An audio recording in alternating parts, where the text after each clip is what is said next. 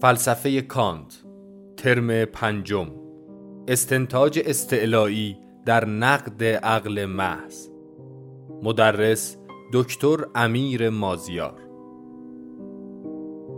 برگزار شده در مؤسسه پژوهشی، آموزشی و مطالعاتی آکادمی شمسه.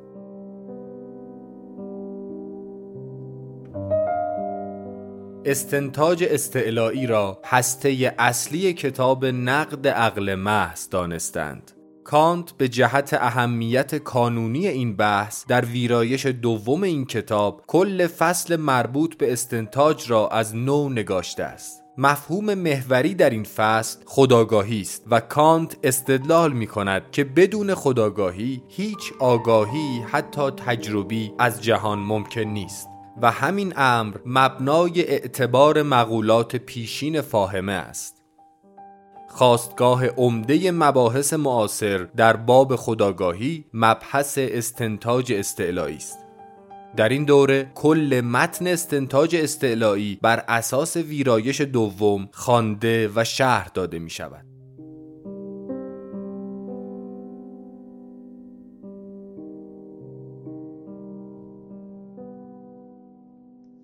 صفحه دیویست و هفت بودیم.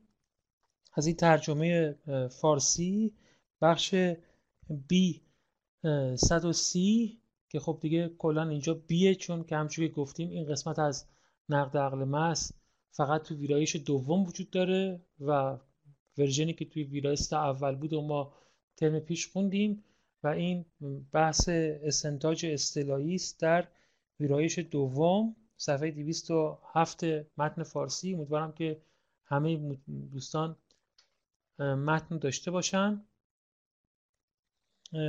یه توضیح خیلی کوتاه اولیه میدم که ما الان کجاییم.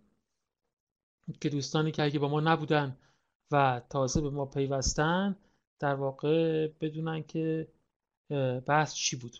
حالا من از یک منظر جدید شروع می‌کنم دیگه که خودمونم توی متن بحث قرار بده. یه مدعای اصلی کانت توی کتاب نقد عقل محض اینه که ما به شناخت واقعیت آنگونه که هست به هیچ وجه به هیچ وجه به هیچ وجه نمی‌توانیم برسیم. یعنی هیچ وقت هیچگاه در هیچ شناختی در هیچ شناختی نه اینکه در بعضی از شناختامون یا در حتی عموم شناختامون. هیچ وقت هیچگاه به شناخت واقع آنگونه که هست نمی‌توانیم برسیم. این ادعا رو بعضی به جز کانت هم قبلا تاریخ فلسفه کرده بودن. خود این ادعا در واقع ویژگی متمایز کننده بحث کانت نیست. اما اسلوبی که کانت برای این بحث اختیار کرد و نوع استدلالی که اینجا مطرح کرد استدلال بسیار اساسی و خیره کننده بود که در واقع یک پارادایم جدید اصلا یک افق جدید برای تفکر فلسفی و برای نگاه به شناخت انسان و بلکه شناخت جهان انسانی گشود. اینه که خیلی اهمیت داره و اون چیزیه که توی محتوای بحث انقلاب کوپرنیکی کانت اومده که الان بهش اشاره می‌کنم پس کانت می‌خواد بگه که یعنی هر ادعای ادعای اولیش اینه که ما هیچ وقت جهان واقعیت رو آنگونه که هست و یعنی واقعیت رو آنگونه که هست نمی‌تونیم بشناسیم. بله داشتم می‌گفتم که کانت توضیح میده که اگه بهش بگیم که چرا تو فکر می‌کنی که ما واقعیت رو همان گونه که هست نمی‌توانیم بشناسیم؟ پاسخ کان به ما اینه که چون در هر مرحله از مراحل شناسایی که مثلا حالا بگیم شناخت حسی یا شناخت عقلی فعلا اونجوری بگیم تا بعدا بریم جلو یک سری عناصری از پیش در ذهن ماست.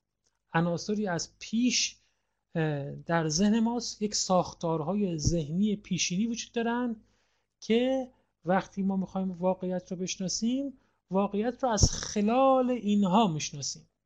ما یه سری داده های حسی پیشینی و یه سری مفاهیم پیشینی داریم. ها حس به این دو تا بحث تقسیم می‌کنه. داده های پیشینی و مف... داده های حسی پیشینی و مفاهیم پیشینی داریم. که واقعیت رو از خلال اینها می‌بینیم. مثل یک عینکی که به چشممون زده باشیم این پیشینی ها یعنی اینجوری مثل یک عینکی که روی چشم ما هستن و از واسطه اینها داریم شناخت رو می‌بینیم. کانت به ما تو این مسیری که اومدیم بخش مهمی از کتاب کانت اینه که این عناصر پیشینی رو به ما معرفی کنه. توی حس به ما میگه که داده های حسی که ما از زمان مند بودن و مکان بند بودن اشیا داریم که به گمان کان داده های حسی از این امر داریم. این یک حرف خیلی انقلابی است در تاریخ فلسفه خودش خیلی حرف مهمیه. اینها این داده ها از جهان خارج نمیان. ما هستیم که اینها رو به داده بقیه داده های حسی اضافه می‌کنیم یا در واقع همه داده های حسی رو در این دو حس زمانی و مکانی سامان میدیم. در حس در فاهمه هم در عقل هم. دوازده مفهوم پیشینی داریم. دوازده مفهوم پیشینی داریم. در واقع دوازده ساختار اونجوری بتونیم بگیم. اگه فعلا بخوایم توضیح بدیم که مفهوم منظورش فعلا چیه دوازده تا مفهوم پیشینی داریم که جهان رو در اینها قالب بندی می‌کنیم و به تجربه در میاریم. که اینا رو هم توی بخش مجزایی کان به ما توضیح میده که این دوازده تا چی هستن و چرا فکر می‌کنه که اون دوتا حس و این دوازده تا مفهوم به نحو پیشینی در ما وجود دارن و ما اینا رو از جهان اخذ نکردیم. این دوازده تا اینجوری هستن. یعنی وجود و عدمی که به اشیا نسبت میدیم چیز بودگی صفت بودگی انها روابطی که بین اشیا هست مثل رابطه علیت یا رابطه تقابل یا رابطه تباین و امثال هم ممکن بودن واجب بودن مشروط بودن و نظایر اینها ایناست که ما هر چیزی تو جهان تجربه می‌کنیم انگار اینجوری دیگه. ما یه سری اشیا می‌بینیم این اشیا رو دارای صفاتی می‌بینیم این اشیا رو دارای روابطی با هم می‌بینیم این اشیا رو در جای می‌بینیم در وضعیت می‌بینیم. آره داشتم می‌گفتم که کان میگفتش که ما دو تا حس داریم و دوازده تا مقوله فاهمه داریم که اینا پیشینیان و واقعیت از خلال اینها به ما داده میشه. اینها اون عناصر پیشینی معرفتن خب تا اینجا آنچه کانت به ما گفته بود آنچه به ما گفته که در واقع این بحثی بود که تا اینجا پشت سر گذاشتیم اینه که شناخت ما پس سوبژکتیوه به اصطلاح. و اونجوری که ما امروز می‌فهمیم ما خود کانت میگه که چنین تعبیری رو البته به کار نمی‌بره. میگه شناخت ما سوبژکتیوه. درسته؟ اما نکته ای که کانت به این حرف اضافه می‌کنه اینه که نه خیر. شناخت ما به این معنا انگار سوبژکتیو نیست. یعنی ما به این نمی‌تونیم بگیم شناخت سوبژکتیو. ها؟ چون که این استدلال مهمه بهش دقت کنیم. هم دوستان قدیم هم دوستان جدید. به این خاطر که شناختی که از خلال این مقولات پیشین و حواس پیشین برای ما حاصل میاد شناخت معتبری است. شناخت معتبری است. و اتفاقا ما می‌تونیم از شناخت عینی صحبت کنیم. تعبیری بود که آره دوستانی که با ما بودن می‌دونن که کانت این اصطلاح رو به کار می‌بره. می‌تونیم از شناخت عینی صحبت کنیم. چرا کان میگه که این شناخت معتبری است؟ چرا میگه که این شناخت در واقع عینی است؟ ها؟ میگه این شناخت سوبژکتیو نیست. این شناخت سوبژکتیو یعنی که فایلای شناسا دارن یه چیزی رو بر جهان تحمیل می‌کنن یک واقعیتی رو بر جهان تحمیل می‌کنن یک ذهنیتی رو در واقع دارن میبافن و بعد میگن که این واقعیته. خب این خیلی چیز جالبی نیست این شناخت اصلا نیست دیگه ها؟ این شناخت نیست. کان می‌خواد بگه که نه. به رغم اینکه اون عناصر پیشین وجود دارن ما شناخت داریم واقعا. و ما به چیزی به نام واقعیت می‌رسیم و این شناخت هم حتی می‌تونیم بگیم عینیه. می‌تونیم این رو بگیم. کان فکر می‌کنه که باید حتما این رو هم اثبات کنه. یعنی که سوا این کن حرفایی که قبلی زد به اضافه اونها باید این رو اثبات کنه که ما شناخت سوبژکتیو محض نداریم. ما شناخت عینی داریم. چجوری کان می‌تونه هم بگه که اون اون عناصر پیشینی توی ذهن هستن و ما به شناخت خود واقعیت نمی‌رسیم. در این حال حاصل این پروسه شناخت خود شناخته ها؟ چطوری کانت باز می‌تونه این حرف رو بزنه؟ به این در واقع این اصلا موضوع این بحث استنتاجه. این اصلا این سوالیه که کانت می‌خواد اینجا این تو این فصل بهش پاسخ این فصلی که به نام فصل استنتاج استعلایی میگیم موضوعش اینه. یعنی به رقم اینکه ما به خود واقعیت دسترسی نداریم. و به رغم اینکه تمام شناخت ما به واسطه اون دو حس پیشینی و اون دوازده مقوله پیشینی کانالیزه میشه یا جعل میشه یا آمیخته میشه و دست ما می‌رسه و انگار یک شناخت سوبژکتیوی داریم. اما این در عین حال باز شناخت دقیقا شناخت شناخت معتبرم هست. حق داریم بهش بگیم شناخت حتی حق داریم بهش بگیم شناخت عینی. چرا؟ حق داریم که این کارو بکنیم. میگم اینجا اون اصلیه که کانت اون انقلابی که کانت توی فلسفه انجام داده اینجاست.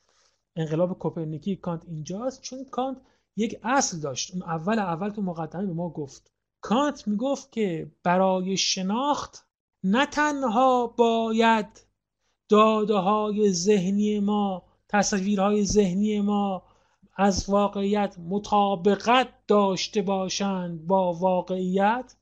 حرفی که قدما می‌زدن قدما می‌گفتن شناخت یعنی مطابقت ذهن و عین. یعنی تصورات ذهنی من با واقعیت مطابق باشه.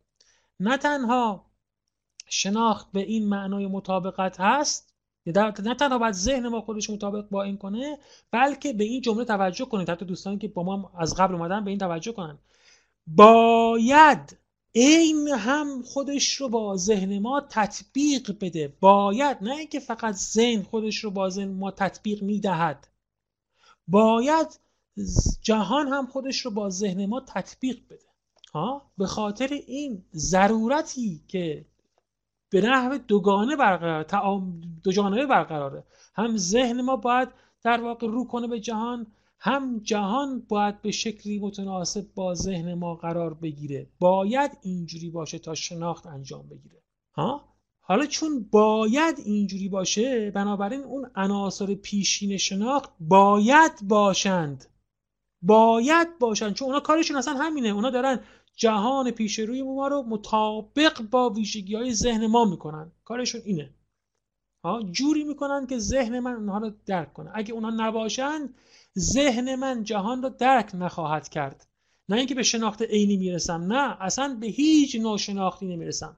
یا به هیچ نوع شناختی نخواهم رسید یا شناخت تنها از این راه ممکنه که این عناصر پیشینی شناخت باشن که حاصلش اینه که مطابقت به معنای قدیم کلمه رو باطل می‌کنن و جهان رو مطابق با ذهن من می‌کنن. ولی حاصل این کار شناخته. یعنی یگانه معنای شناخت اینه. یگانه وجهی که تو شناخت می‌تونه ممکن بشه اینه که جهان خودش رو مطابق ذهن من بکنه. این حرف بسیار مهمیه. این حرف کلیدیه. این حرفی بودی که پیش از کانت کسی نزده بوده. شکاکان می‌گفتن ما به شناخت جهان نمی‌رسیم. یا واقعیت رو همان گونه که هست نمی‌رسیم. نمی‌شناسیم. کانت میگه ما به شناخت می‌رسیم اما شناخت ذاتا اینجوریه که توش ابژه خودش رو باید مطابق با سوژه بکنه. این باید خودش رو مطابق با ذهن بکنه وگرنه شناختی در کار نخواهد بود. و این مبنای ایدئالیسمه. یعنی کسی که بخواد ایدئالیسم تو فلسفه بفهمه ایدئالیسم آلمانی رو بفهمه که چجوری به وجود اومد از اینجا که می‌گفت این مطابق با ذهن باید باشه. یعنی به یک معنا این رو باید ذهن بسازه یا حداقل وجودش رو باید ذهن بسازه وگرنه اصلا چیزی به نام شناخت وجود نداره. درسته؟ کان تو این بخش استنتاج استعلایی تا حالا با ما گفت که عناصر پیشین شناخت هستن همین. تو اینجا داره به ما میگه که اینا باید باشند. و لذا شناخت ما یه شناخت عینیه. این سال رو توی این بخش به این صورت خودش بیان کرده که ما می‌دونیم که مقولات پیشین فاهمه هستند. یعنی اون چیز ساختارهایی که باعث میشن که شناخت عینی یا شناخت مطابق با واقع نداشته باشیم. اما آیا حق هم داریم که در واقع اونها رو در شناخت در کار بیاریم یا با وجود اونها باز ما بگیم که ما شناخت معتبر داریم؟ کان تو این بخش میگه که بله ما حق هم داریم که در عین وجود اونها در واقع از شناخت معتبر صحبت کنیم. این موضوع کلیه که ما توی بخش استنتاج استعلایی ازش صحبت می‌کنیم. خیلی موضوع عجیبیه خیلی موضوع پیچیده‌ایه خیلی بحث نوعاییه واقعا و کانت اینو تو این بخش استنتاج مطرح می‌کنه. با دوستانی که قبلا بودن کانت اینو به دو صورت با دو ورژن مطرح می‌کنه. یک بار تو بخش اول خوندیم که اونم کارش ویژگی های خیلی جالب و مهمی داره. از جمله تقسیم قوای ذهن به سه تا حس تخیل و خودآگاهی یا apperception. حالا دیگه بحثشو نمی‌کنیم. و تو این ورژن دوم که دیگه کانت اون تقسیما رو می‌ذاره کنار و یه قهرمان داره این ورژن دوم اونم خودآگاهیه. حالا می‌تونیم کلا این بحثا رو بذاریم کنار و وارد متن بشیم. ما من کلا سعی می‌کنم که توضیحات بیرون از متن کم باشه و بیشتر معطوف به متن باشیم. تا اینجا بحثی بود که ما در گذشته کرده بودیم و حالا می‌خوایم دوباره بیایم واسه تو داخل متن. متن ترجمه ادیب سلطانی رو ما می‌خونیم. دوستانی که ندارن هم متن تهیه کنن. خب تنقیه منات مفهوم های نابفهم که گفتیم این مدلی که آقای ادیب سلطانی واسه دیداکشن می‌ذاره استنتاج مفهوم های نابفهم همون مقولات هستن. بهره دوم بر طبق ویراست دوم بی تنقیه منات استعلایی مفهوم های نابفهم حالا ما دوباره این استعلایی رو مجبور دوباره توی متن توضیح بدیم بهشون برمیخوریم و بیشتر توضیح میدیم. بخش اول درباره امکان پیوستگی این پیوستگی رو کامبینیشن در واقع ما ترکیب هم می‌تونیم معنی کنیم. خب بسیارگان می‌خونم و معنا می‌کنیم که مطابق من بسیارگان تصورها می توانند در سهش یا همون شهودی داده شود که صرفا حسی است. یعنی چیزی جز دریافت پذیری نیست. و صورت این شهود می تواند پیشینی در قوه تصور ما وجود داشته باشد. خب بسیارگان تصورها یعنی همون کسرات داده های حسی متکثری که میان اینها در شهود که همون حسه ها داده به ما میشن که امری کاملا حسی شهود کلا در نزد کانت امر حسی است و یعنی چیزی جز دریافت پذیری نیست یعنی حالت انفعالی داره بر ما وارد میشن ها؟ تصور داده های متکثر حسی بر ما وارد میشن این اولا. اما این داده ها همه محتوای ادراک حسی ما نیستن. ادراک حسی ماده داره و یک صورتی داره که همون زمان مکان بود و صورت این شهود می‌تواند پیشینی در قوه تصور ما وجود داشته باشد. صورت اون نزد ماست. اینا بحثایی که کانت تو استتیک اصطلاحی گفت. ولی با این همه بی که چیزی دیگر باشد جز شیوه ای که بدان شیوه در اون آخته یعنی سوژه یعنی فاعل فاعل شناسا تحت تاثیر قرار می‌گیرد. میگه خب ادراک حسی دو بخش داره ماده و صورت. ماده اون داده های متکثری که داره از همه جای جهان به سمت ما میاد. صورت زمان من و مکان من کردنشونه. اون از جهان میاد. این به نوع پیشیری در ما وجود داره. ولی ولی با این همه اینا هر دو چیزی جز اون تحت تأثیر قرار گرفتن سوژه به نحوی از آنها نیستن. که منظور کانت اینه که اینا همه شهودی هن حسی هن. یعنی که یک امری که حسی بر ما واقع میشه همون صورت حسی هم که پیشینیه هم اون داده های حسی پسی تجربی که بیرون میاد اونم هر دو حسی هن. حسی هن یعنی بر ما واقع میشن یعنی قوه ما فعالانه اونها رو نمی‌سازه حتی وقتی از زمان و مکان صحبت می‌کنیم که به نوع پیشینی در ما هستن اینا فعال نیستن. توی یکی از جلسات قبل یکی دوستان اینو پرسید که آیا زمان و مکان وقتی میگیم که اینا رو ما اضافه می‌کنیم به جهان یعنی که ذهن ما فعالانه تصرف می‌کنه در جهان اونجا هم گفتیم معنای این این نیستش که زمان و مکان هستن ولی امر حسی هست یعنی ما توش فعالیت خیلی خاصی نمی کنیم الان خود کانت اینو توضیح میده. ها؟ خود کانت اینو توضیح میده. سی هستیم صفحه 207 اما همبستگی یک بسیارگان که کانجکتیو آورده پیوند دادن اونها به هم دیگه یک بسیارگان عموما هرگز نمی‌تواند از راه حسها در واقع شود و بنابراین همچنین نمی‌تواند هم هنگام در صورت ناب شهود حسی گنجانیده شده باشد. میگه ما دو صورتی که تو حس میان خب بر ما واقع میشن. اما همجور که ما تا حالا بارها توضیح دادیم و کانت بارها بهش تاکید کرد اون چیزی که بهش میگیم ادراک تجربی حاصل اینه که این داده های متکثری که از هر جای جهان دارن بر من وارد میشن و من به هم دیگه پیوند بزنم ترکیب بکنم اینها رو. اینا رو کنار هم بنشونم واقعا. از همدیگه جدا متفرقن. این ترکیب کردن به این دقت کنیم. فعالیت کان میگه منظورش اینه. این این ترکیب کردن که خب یک کار خیلی فعالانه است ها؟ این همبستگی پیوند دادن پیوند دادن یک بسیارگان داده های متکثر هرگز نمی‌تواند از راه حسا در واقع شود. حس که نه فقط یک نوع انفعاله یک نوع تحت تاثیر قرار گرفتنه نوعی تحول انفعاله که توی فاعل شناسا اتفاق میفته این کاری انجام نمیده. فعل واقعی انجام نمیده. حس نمی‌تونه کار ترکیب رو انجام بده. این همون تصوری که از قدما هم گفتم از حس داشتن که حس قوه منفعله و حس هیچ قوه فعال نیست. کانت هم با در واقع توی این قسمتش با قدما همراهه. او شناخت حسی رو منفعلانه نمی‌داند. بین اینا فرقه. ولی ادراک حسی به معنای در واقع اون چیزی که بهش میگیم حس یعنی چیزی که بر ما واقع میشه ما در معرض اون قرار می‌گیریم این همیشه حسیه این نمی‌تونه غیر حسی باشه. ما در معرض اون قرار می‌گیریم. تو خود کلمه هست ها؟ ما کاری توش انجام نمیدیم. ولی این خودش ادراک حسی نیست. ادراک حسی چیزی بیش از اینه. این چیزی که قدما بهش التفات نداشتن. که ادراک حسی فقط صرف این وارد شدن داده ها در ما نیست یا تحت تاثیر قرار گرفتن ما از برخی داده ها نیست. چیز دیگه ای بعد اتفاق بیفته که کار اینجا که ترکیب کردن. میگه بعد ترکیب بشن این دادهای متکثر که با هم میان. و این کار حس نیست. ترکیب یک بسیارگان عموما یا پیوند خوردن یک بسیارگان عموما هرگز نمی‌تواند از راه حسا در ما واقع شود.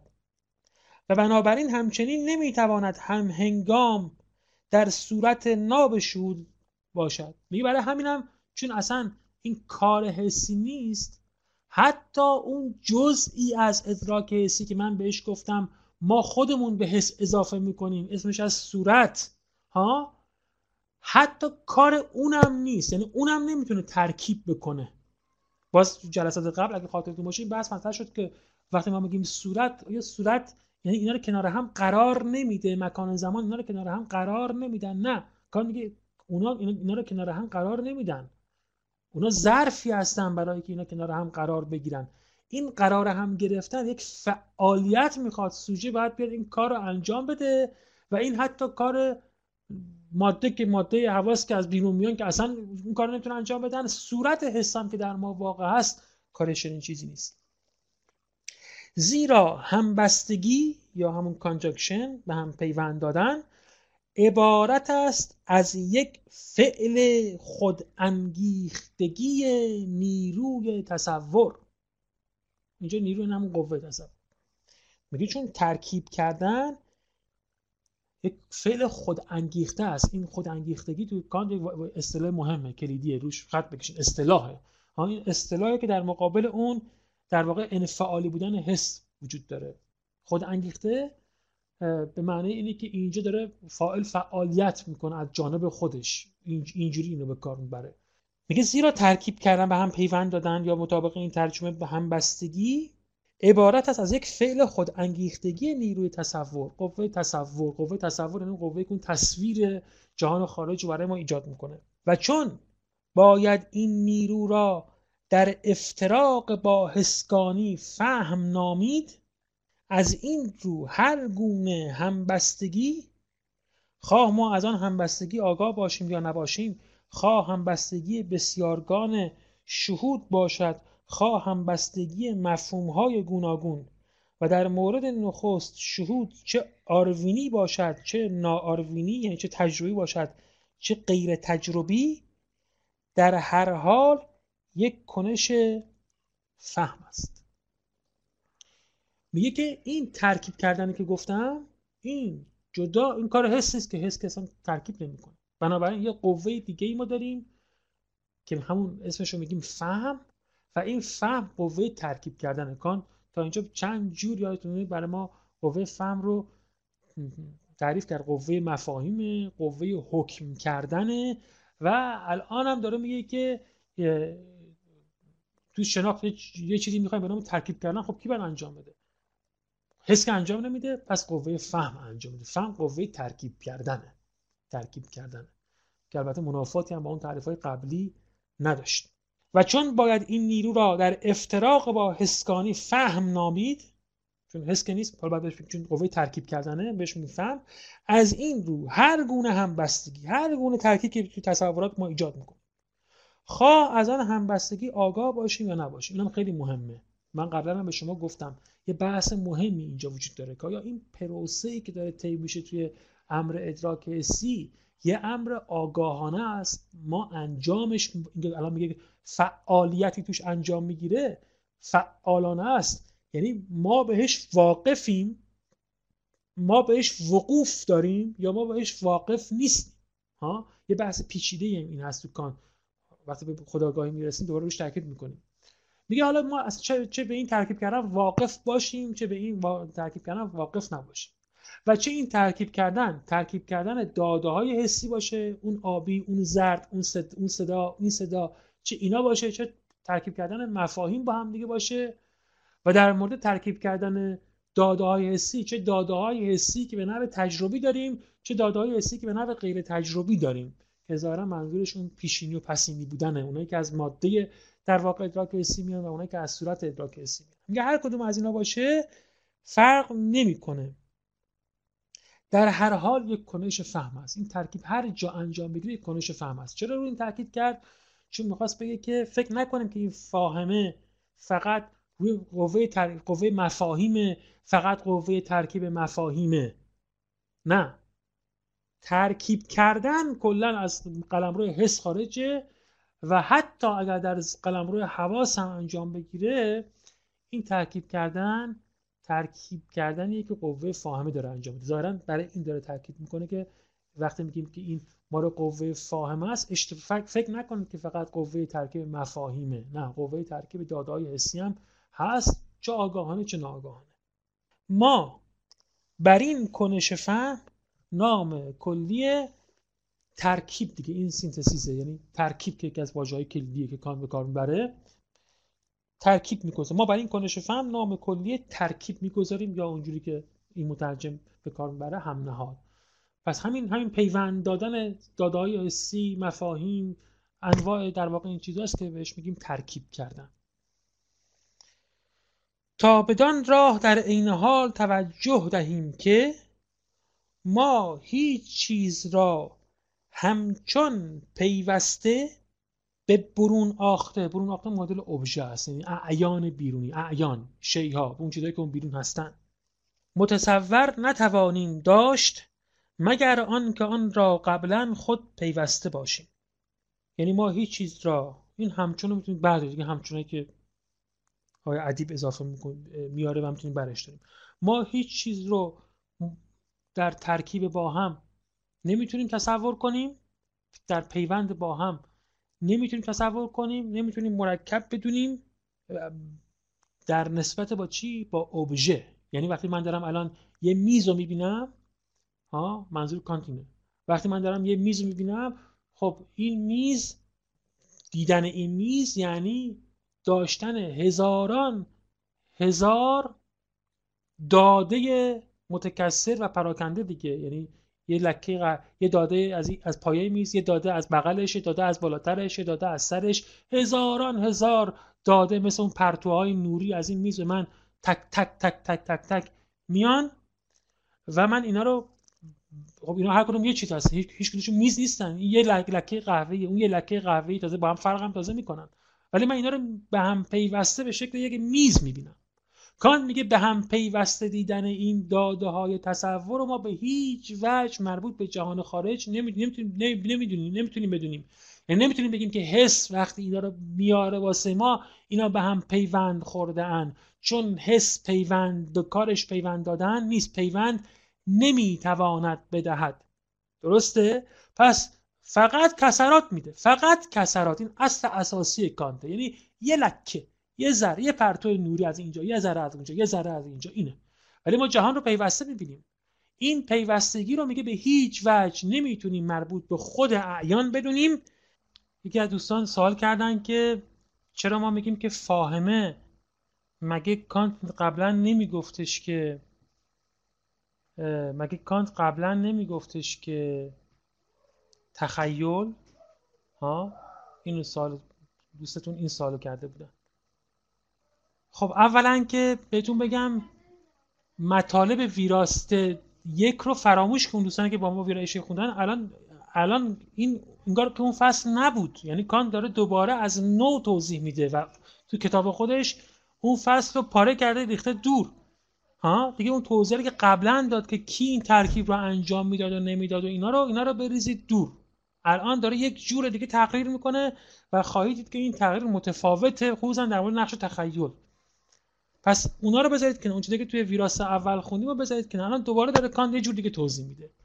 ثانیا که حتی اونجا هم که می‌گفتیم که بالاخره تخیل در مجموع نمی‌تونستیم نمی‌تونیم بگیم که اون تخیل خارج از فهم بود. ها؟ کان جایگاه این قوه تخیل رو وقتی به تخیل قائله خیلی برای ما روشن نکرده. این یه چیزی خارج از دستگاه فهمه داخل دستگاه فهمه چون در اون ستا دستگاه اصلی که با معرفی می‌کنه حس و فاهمه و عقله ها حتی تو ویراست اول هم اون کلیات تقسیم بندیش حس فاهمه و عقله و به طور متمایزی از چیزی به نام تخیل حتی وقتی اونو به کار می‌گیره ازش صحبت نمی‌کنه. ممکنه که دیدگاه کانت اون تو مجموعه همون دستگاه فهم و فاهمه بگنجه. یه ابهامیه توی کانت. ولی بالاخره حتی میگم اگه فعلا اینو گفته باشه این فعلا با خیلی با اون حرفی که به تخیل نسبت می‌دادیم تمایز نداره. اما فعلا اصلا این چیزایی که می‌دونید بذارید کنار. یعنی اون چیزایی که ویراست یک می‌دونید رو بذارید کنار. این بحث جدیدیه. خب پس اینجا گفت که ما هیچ چیز رو هم بس پیوسته در نسبت با ابژه نمی‌تونیم بدونیم. اون هر چیزی که تو جهان می‌بینیم میز می‌بینیم در می‌بینیم دیوار می‌بینیم و اینا الان با هم پیوستن. هزاران هزار داده حسی با هم ترکیب شدن تا شده در تا شده دیوار. ها؟ داده های حسی به این شکل در ترکیب با هم بر ما وارد نشدن. این کار ذهن ما بود که اینها رو با هم به شکل یک در ترکیب کرد و کنار هم یا دیوار ترکیب کرد و کنار هم قرار داد. پس ما هیچ رو نمی‌تونیم کنیم مگر آنکه خود پیشتر آن را به هم پیوست به هم پیوسته باشیم. و نیز اینکه اندر میان همه تصورها همبستگی یگان تصوری است که نمی‌تواند از طریق برون آخته ها داده شود. یعنی تو اون تصویری که ما از جهان داریم تمام عناصر اون تصویر یعنی سفیدی زردی هر چی همه لکا همه دادایی که دارن میان همه اونها در واقع می‌تونن از جهان بیان. ولی هر چیزی که به ترکیب ربط داره به پیوند خوردن اینها ربط داره به پیوستگی ربط داره این این اون چیزیه که از حس نمی‌تونه بیاد. و این چیزی که همه باید قبول کنن. این کان وقتی این استدلال می‌کنه حتی در واقع مخاطب سنتی اونم باید قبول کنه. چون اونم قبول می‌کرد که ترکیب کردن کار حس نیست. و کانت به این داره میفهمونه که بابا تو اون تصویر ساده که تو می‌بینی و فکر می‌کنی که یک تصویری که همینجور تو جهان اتفاق افتاده هزاران هزار داده هستن که به هم ترکیب شدن و شدن در واقع اون تصویر. و این ترکیب کردن یگانه چیزیه که همه چیزا ممکن از بیرون بیاد. این از اونجا نمی بلکه فقط می‌تواند به وسیله خود در اون آخته خود سوژه خود فاعل شناسا اعمال گردد. زیرا همبستگی یک فعل خودکاری زیرا همبستگی یک فعل خودکاری در اون آخته است. ها یعنی هم ترکیب کردن یک چیزیه که حاصل در واقع حتما کار فعالانه که سوژه انجام میده. در اینجا به آسانی می‌توان دریافت که این کنش باید در اصل واحد و برای همه همبستگی ها متساویاً معتبر باشد. در اینجا با آسانی می‌توان دریافت که این کنش این کنش یعنی همبستگی باید در اصل واحد و برای همه همبستگی ها متساویاً معتبر باشد. یعنی این فعل همبستگی که داریم ازش ترکیب کردن میگیم یه فعل خاص واحدیه که ذهن ما داره انجام میده و ظاهرا هر جا که شناخته همون فعل داره اطلاق میشه. و فروگشایی یعنی تحلیل در مقابل اون ترکیب. آنالیز آنالیز در مقابل اون synthetic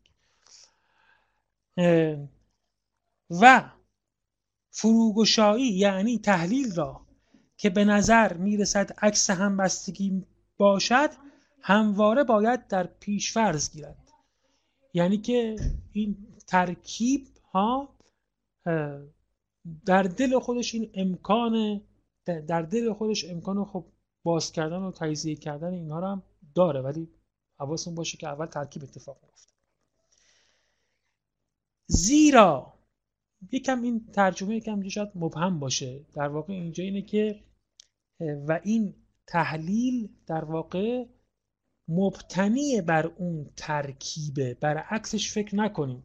یعنی اینجوری نیست که اول عناصر در واقع تکی تکی به ما داده شدن. بعد ما اینا رو با هم دیگه مثلا ترکیب کردیم. پس اون تجزیه یا اون تحلیل اولیه مقدمه بر اینه. نه. چون یه ترکیبی اینجا انجام گرفته فرع این یک تجزیه می‌تونه انجام بگیره. این از این جمله بعدی هم روشنه. زیرا در آنجا که فهم سابقا هیچ چیز را متصل نکرده باشد هیچ چیز را نیز نمی‌تواند از هم فرو گشاید.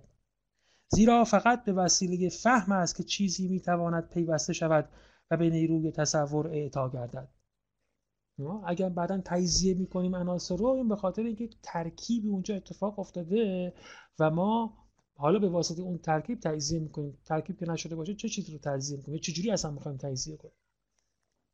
ولی مفهوم همبستگی فزون بر مفهوم ببخشید ولی مفهوم همبستگی فزون بر مفهوم بسیارگان و هم نهاد بسیارگان مفهوم یگانگی بسیارگان را نیز شامل می شود میگه وقتی ما بگیم پیوند دادن هر کسی بگیم که مفهوم پیوند دادن خب معنیش چیه؟ یعنی باید یه چیزایی باشن که شما به هم پیوند بدید دیگه. توی فهم تو مفهوم پیوند دادن اینه که یه چیزایی هست که شما پیوند می‌دید اون چیزایی که اینجا تو بحث ما اون چیزایی که هستن اون کسرات شهودیه که دادای حسی که میان.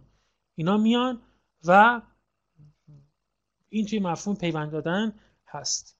و هم نهاد بسیارگان. خب وقتی پیوند اینا پیوند کانجکشن برقرار میشه ترکیب پیدا می‌کنن. کسی بگه پیوند میدیم یه چیزی به هم داره ترکیب میده اون بسیارگان ترکیب می‌کنه اون بسیارگان رو. تا اینجا فهمیدیم. اما میگه نه این, یه مفهوم خیلی محوری دیگه هم هست که هر کس داره از ترکیب کردن صحبت می‌کنه حتما اون مفهوم باید در از پیش وجود داشته باشه. اون هم اونجوری بگم اون هم باید وجود داشته باشه. اینجا این مفهوم وجود داشته باشه می‌خواد بگه در واقع این این هم این اصل هم باید وجود داشته باشه. تا این اصل وجود داشته باشه مفهوم ترکیب کردن شکل نمی‌گیره. دقت کنید چی می‌خواد کانت بگه. میگه ت... شما می‌خواد یه چیزی ترکیب کنید. برای اینکه ترکیب کنید چه چیزایی باید باشه؟ یعنی به هم بپیوندید. ها بخواد پیوند بزنید.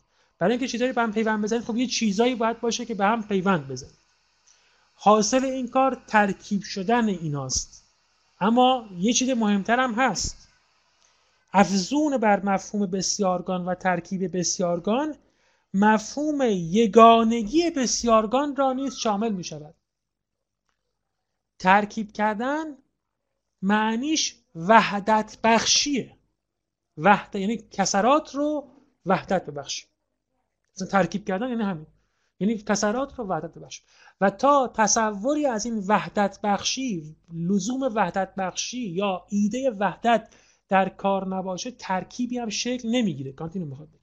تا این ایده وحدت در کار نباشه ترکیب کردنی شکل نمی‌گیره. هر ترکیب کردنی مبتنی بر یک ایده وحدتی ها؟ من قبلا بارها تو بروستان اینجا گفتم. کل توضیح که کان تو پروسه شناخت بخواد ما بده و اون مبنای همه اسنتاجی که انجام میده حرفا ادعایی که می‌زنه اینه که شناخت در اولین سطحش یعنی اونجایی که ما با خارج مواجه میشیم یعنی مواجه شدن با کسرات محض هیچ هیچ معنی نداره. نه هیچ یه لکه است پرتوهای نوری امواج مختلف صدا همینا هستن. ذرات مختلف فیزیکی که بر ما واقع شدن. کل پروسه شناخت یعنی این کسرات رو به یک وحدتی برگردوندن. کان تمام فلسفهش توی این نقد عقل محض اینه که بگه که اگه این کسرت می‌خواد به اون وحدت برسه چی لازم داره؟ یا چی پیش میاد؟ چگونه در واقع این اتفاق میفته حالا به شیوه مختلف اینو توضیح میده. اینجا میگه که ما داده ها به ما کسرات رو میده حس ما کسرات رو میده با کسرات که شناخت حاصل میشه بعد اینا با هم ترکیب کنیم. فاهمه لازمه که اینا رو با هم ترکیب کنه. خب فاهمه می‌خواد اینا رو ترکیب کنه. ترکیب کردن برای ترکیب کردن چه چیزی لازمه؟ ایده وحدت. وحدت باید در کار باشه. یک امر که حالا این وحدت رو خیلی توضیح میده که چیه. فعلا همچون مبهم میگیم وحدت بعدا کانتینو مفصل ما توضیح میده. تا امر واحدی نباشه تا مفهوم وحدت نباشه تا ایده وحدت نباشه اینا رو با این مفاهیم مختلف میگم تا بعدا ببینیم تو کان بعد چجوری به این نگاه کنیم. خیلی بحث پیچیده ای خیلی بحث پیچیده ای این الان همین الان روشن میشه که چرا پیچیده است. ترکیب کردن شکل نمی‌گیره. همبستگی یعنی هم به هم پیوستنی که گفتیم عبارت است از تصور یگانگی ترکیبی بسیارگان. میگه اصلا شما اگه بخوایم بگید که همون همبستگی رو یه جوری که معنا کنید اصلا همبستگی معناش اینه که به کسرات وحدت ببخشم به این شکل اونها رو با هم ترکیب کنم. وحدت ترکیبی کسرت کنم اصلا اگه ایده وحدت نباشه اگه امر واحدی نباشه ها اصلا این ترکیب اتفاق نمیفته بنابراین تصور این یگانگی نمی‌تواند از همبستگی تکوین یابد. میگه اگه اینجا بحث اینه که کدوم لازم و مرزوم هم دیگن ما می‌خوایم یه چیزایی رو به هم دیگه ترکیب کنیم. درسته؟ وحدت. حاصل این ترکیب کردن خیلی دقت کنید وحدت حاصل این ترکیب کردن. حالا که با هم ترکیب کردیم رسیدیم به امر واحد. ما معمولا اینجوری فکر می‌کنیم دیگه. میگیم کسرات هست اینا با هم ترکیب می‌کنیم می‌رسیم به یک امر واحد. پس ظاهرا اینجا وحدت حاصل ایناست. وحدت حاصل همبستگیه. ها؟ ولی کان میگه که نه اینجوری نیست. ما معمولا فکر می‌کنیم که وحدت حاصل ترکیبه. یعنی یه دادای متکثری داریم اینا رو با هم ترکیب می‌کنیم میشه امر واحد پس انگار وحدت بعد از همبستگی به وجود میاد. دوستتون سوال کردن که می‌تونیم کسرت رو حاصل عین و وحدت رو حاصل ذهن می‌تونیم به یه معنا آره. یعنی که اون چیزی که ما از در مواجهه با عین واقعا داریم. یعنی اون چیزی که بهش میگیم که دادای اسی جهان کسرات محض هیچ دادای متکثر بدون هیچ نوع هویتی. ها؟ و وحدت بخشی دقیقا کاری که ذهن انجام میده و تمام بازخانه کان می‌خواد توضیح این پروسه وحدت بخشیه. داشتم اینو توضیح می‌دادم که کان ما معمولا فکر می‌کنیم که این وحد... بحث نسبت همبستگی پیوند دادن بود با وحدت. ما معمولا فکر می‌کنیم که کسرات رو به هم و متصل می‌کنیم به هم پیوند میدیم وحدت حاصل میشه. کان میگه نه. برای اینکه به هم بپیوندیم از قبل باید ایده وحدت در کار باشه. و وحدت داشتن و وجود وحدت و وجود مفهوم وحدت و وجود ایده وحدت شرط به هم بستگیه. این رو توضیح مفصل میده یعنی که خیلی بحث مهمیه و توضیح میده. بنابراین تصور این یگانگی نمی‌تواند از همبستگی تکوین یابد. یعنی حاصل همبستگی نیست بلکه خود همبستگی یعنی وحدت بخشی به چیزایی. همبستگی یعنی وحدت بخشی. پس یعنی همبستگی مشتق مفهوم مشتقیه که از وحدت حاصل اومده. نه اینکه مفهوم وحدت از همبستگی ایجاد شده باشه. وحدت رو باز می‌کنیم. هیچ نگران نباشید. مفصل. وحدت رو الان خودش باز می‌کنه. الان مفصل وحدت بخشی رو باز می‌کنه اصلا, اصلا موضوع این بخش همینه. این وحدت مفصل باز می‌کنه بنابراین تصور این یگانگی نمی‌تواند بلکه باید عکس تصور یگانگی خود به تصور بسیارگان افزوده می شود و مفهوم همبستگی را برای نخستین بار ممکن می سازد یعنی این ایده وحدت میاد در کنار کسرات میشینه یک, یک واحد قرار می‌گیره جلوی جلوی کسرات و این لازم می آورد که ترکیب اتفاق بیفته همبستگی اتفاق بیفته. این شمای کلی رو داشته باشید. کان این تصویر رو هی واسه ما واضح تر می‌کنه که این وحدت چیه این وحدت بخشی رو چی اعمال میشه اون کسرات چیا هستن. واضح می‌کنه هیچ نگران نباشید. این یگانگی که پیشینی به قول ایشون پرتو پیشینی پیش از همه هم مفهوم های همبستگی می آید در واقع مقوله یگانگی نیست. خیلی نکته مهمی اینجا کانت بهش اشاره می‌کنه توضیح فنیه. میگه که این این وحدتی که من اینجا دارم درش دربارش دارم صحبت می‌کنم گفتم که الان شروع می‌کنه توضیح دادن که این وحدت چیه. ها میگه این وحدته که باید قبل از وابستگی به هم پیوستن باشه این امیدوارم که خوب روشن شده باشه دیگه. همبستگی معنا چیه؟ وحدت بخشی به یه چیزایی. اگه معنای همبستگی پیوند دادن یه چنین چیزایی باشه یعنی که ما قبل از اینکه همبستگی رو بفهمیم قبلش باید مفهوم وحدت رو فهمیده باشیم. وحدت بخشی به کسرات. خب؟ تو حالا ببینم توضیح میده که این چیه. مثلا می‌زنه همه چی داریم. اینجا داره میگه یه توضیح اولیه فنی در مورد این و ایده مفهوم وحدت بهتون بدم. این با مفهوم وحدت مقوله متفاوته. مفهوم وحدت مقوله چی بود؟ کانت قبلا به ما گفت ما دوازده تا مقول مقوله پیشین فاهمه داریم دیگه. مقولات پیشین فاهمه. وحدت کسرت نمی‌دونم جوهر عرض علت همین چیزی که اول کلاس هم بهش اشاره کردم. اینا دوازده تا مفهوم پیشینی بود که کانت گفت اینا رو ما از جهان خارج نگرفتیم ذهن ما ساخته. میگه این وحدتی که من دارم اینجا میگم این خیلی بحث مهمی تو کانت تو تفاسیر کانت و مفسران کانت هم اینجا خیلی دعوا اختلاف زیادی که کانت داره چی میگه. میگه این وحدتی که من الان دارم اینجا صحبت می‌کنم این یکی از اون مقولات دوازدهگانه که ما پیشتر به عنوان وحدت شناختیم نیست. یه چیز دیگه است. چرا این یکی از اونا نیست؟ چه چرا اصلا کانت بحث مطرح می‌کنه؟ چرا داره اینو میگه؟ کان می‌خواد اینو بگه که اون دوازده تا مقوله فاهمه وحدت کسرت وجود عدم جوهر عرض علت معلول و امثال هم اونا به شهری که خواهم گفت و قبلا البته دوستانی که بودن می‌دونستن تا یه حدی اینها اینها همون انواع گوناگون همون همبستگی ها هستن. وقتی کسرات رو به هم پیوند میدیم یعنی چی کسرات رو به هم پیوند میدیم؟ یعنی هزار تا داده سفید سفید زرد قرمز زرد قرمز سفید سفید اینجوریه دیگه. تصویر ما از این دیوار جلو الان اینجوریه. خروار رنگ یک پرتوهای نوری. هیچ همین. فقط همین. دوستانی که تازه اومدن بدونن. فقط همین. هیچ دیگه توش نیست. پرتوهای هزاران هزار میلیارد نمی‌دونم چقدر. علت بگم پرتو نوری. همین. این تصویر ما از جان همینه. فقط همین. ما اینها رو ترکیب می‌کنیم. حاصل این, این ترکیب کردن ها خود این ترکیب کردن ها در واقع از دیدگاه کان یعنی اطلاق اون مفاهیم اطلاق مقولات. یعنی ترکیب می‌کنیم میشه شی میشه جوهر میشه میز. ترکیب می‌کنیم میشه رنگ میز. ترکیب می‌کنیم میشه امر کنار میز. ترکیب می‌کنیم میشه چیزی که به میز می‌خورد.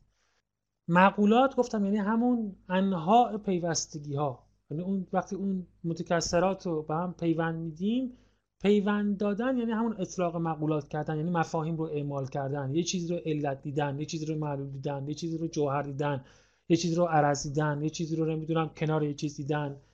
این کار رو می‌کنیم. ها؟ اینها حاصل یا همون کار به هم پیوستنن. پس خود واحد دیدن و خود متکثر دیدنم توی این همبستگی قرار داره. این واحد دیدن یا متکثر دیدنی که توی این به هم بستن به هم بست به هم بستن دادا قرار داره غیر از اون مفهوم وحدتیه که اصلا اگر اون نبود خود این به هم پیوستن قابل فرض نبود. داشتم می‌گفتم که کسرات داریم. حس کسرات رو به ما داده. انواع داده های سی ترکیب کردن لازمه. ترکیب کردن یعنی همون اعمال فاهمه کردن.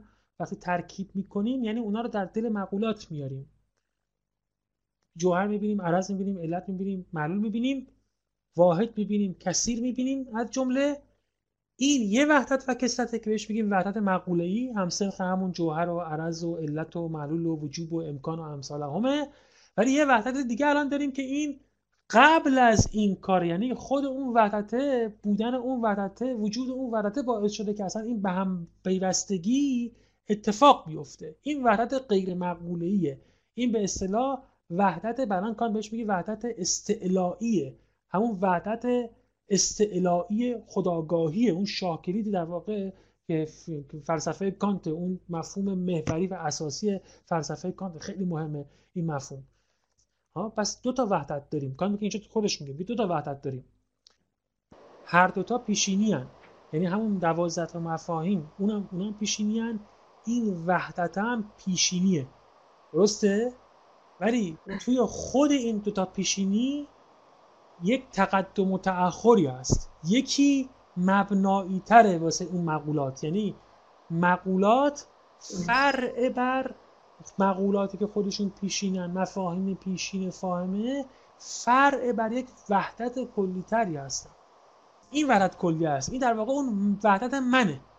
خب یک من. دقیقا الان کان می‌خواد بگه یه من. یه منی هست که همون من استعلاییه این همین همین وحدت است. این وحدت من استعلاییه چون این منه وجود داره که خودش یک امر واحده وقتی کسرات باش مواجه میشن منو بردیم یکم جلوتر توضیح دادم. ها؟ ما جهان کسرات جهان کسرات محض همش دادهای پراکنده. من اگر می‌خوام من شناسا باشم اگر می‌خوام یه چیزی بشناسم ها؟ باید یک امر واحد باشم یک امر واحد باشم. کان قبلا دلیلش رو توضیح داد. بعد از اینم دوباره توضیح میده. دوستانی که تو بحث پیشین بودن این توضیح داد که چرا این من بعد واحد باشه دوباره این بحث رو توضیح میده. چون تو ورش اون توضیح میده. جهان کسرات ها؟ و من واحدم. جهان شناخت یعنی که نسبت پیدا کردن این کثرات با من واحد. چون کثرات می‌خوان با این وحدت ارتباط پیدا کنن لاجرم باید ترکیب بشن به هم پیوز پی پیوستگی پیدا کنن. پس این به هم پیوستگی فرع بر وحدت من این اون وحدت کلیتریه که با اون وحدتی که یکی از اون مقوله هایی که حاصل به هم پیوستن یا در واقع در زیل این به هم پیوستن اتفاق بیفته یا این به هم پیوستن رو شکل میده متفاوته. این یگانگی یعنی همین وحدته که پرتوم پیشینی پیش از همه مفهوم های همبستگی می آید در واقع مقوله یگانگی نیست. این که مقوله یگانگی نیست یعنی جز اون دوازده تا مقوله نیست. متن که می‌خونید حواستون باشه جز اون دوازده تا مقوله نیست. زیرا همه مقوله ها استوارند بر بنیاد کارکردهای منطقی در داوری ها مقولات فهم کان میگه که اونا کارکردهای منطقی بودن که ما رو حکم کردن بودن. حکم کردن حاصل همون به هم پیوستن زیرا همه مقوله ها استوارند بر بنیاد کارکردهای منطقی در داوری ها حکم کردن ها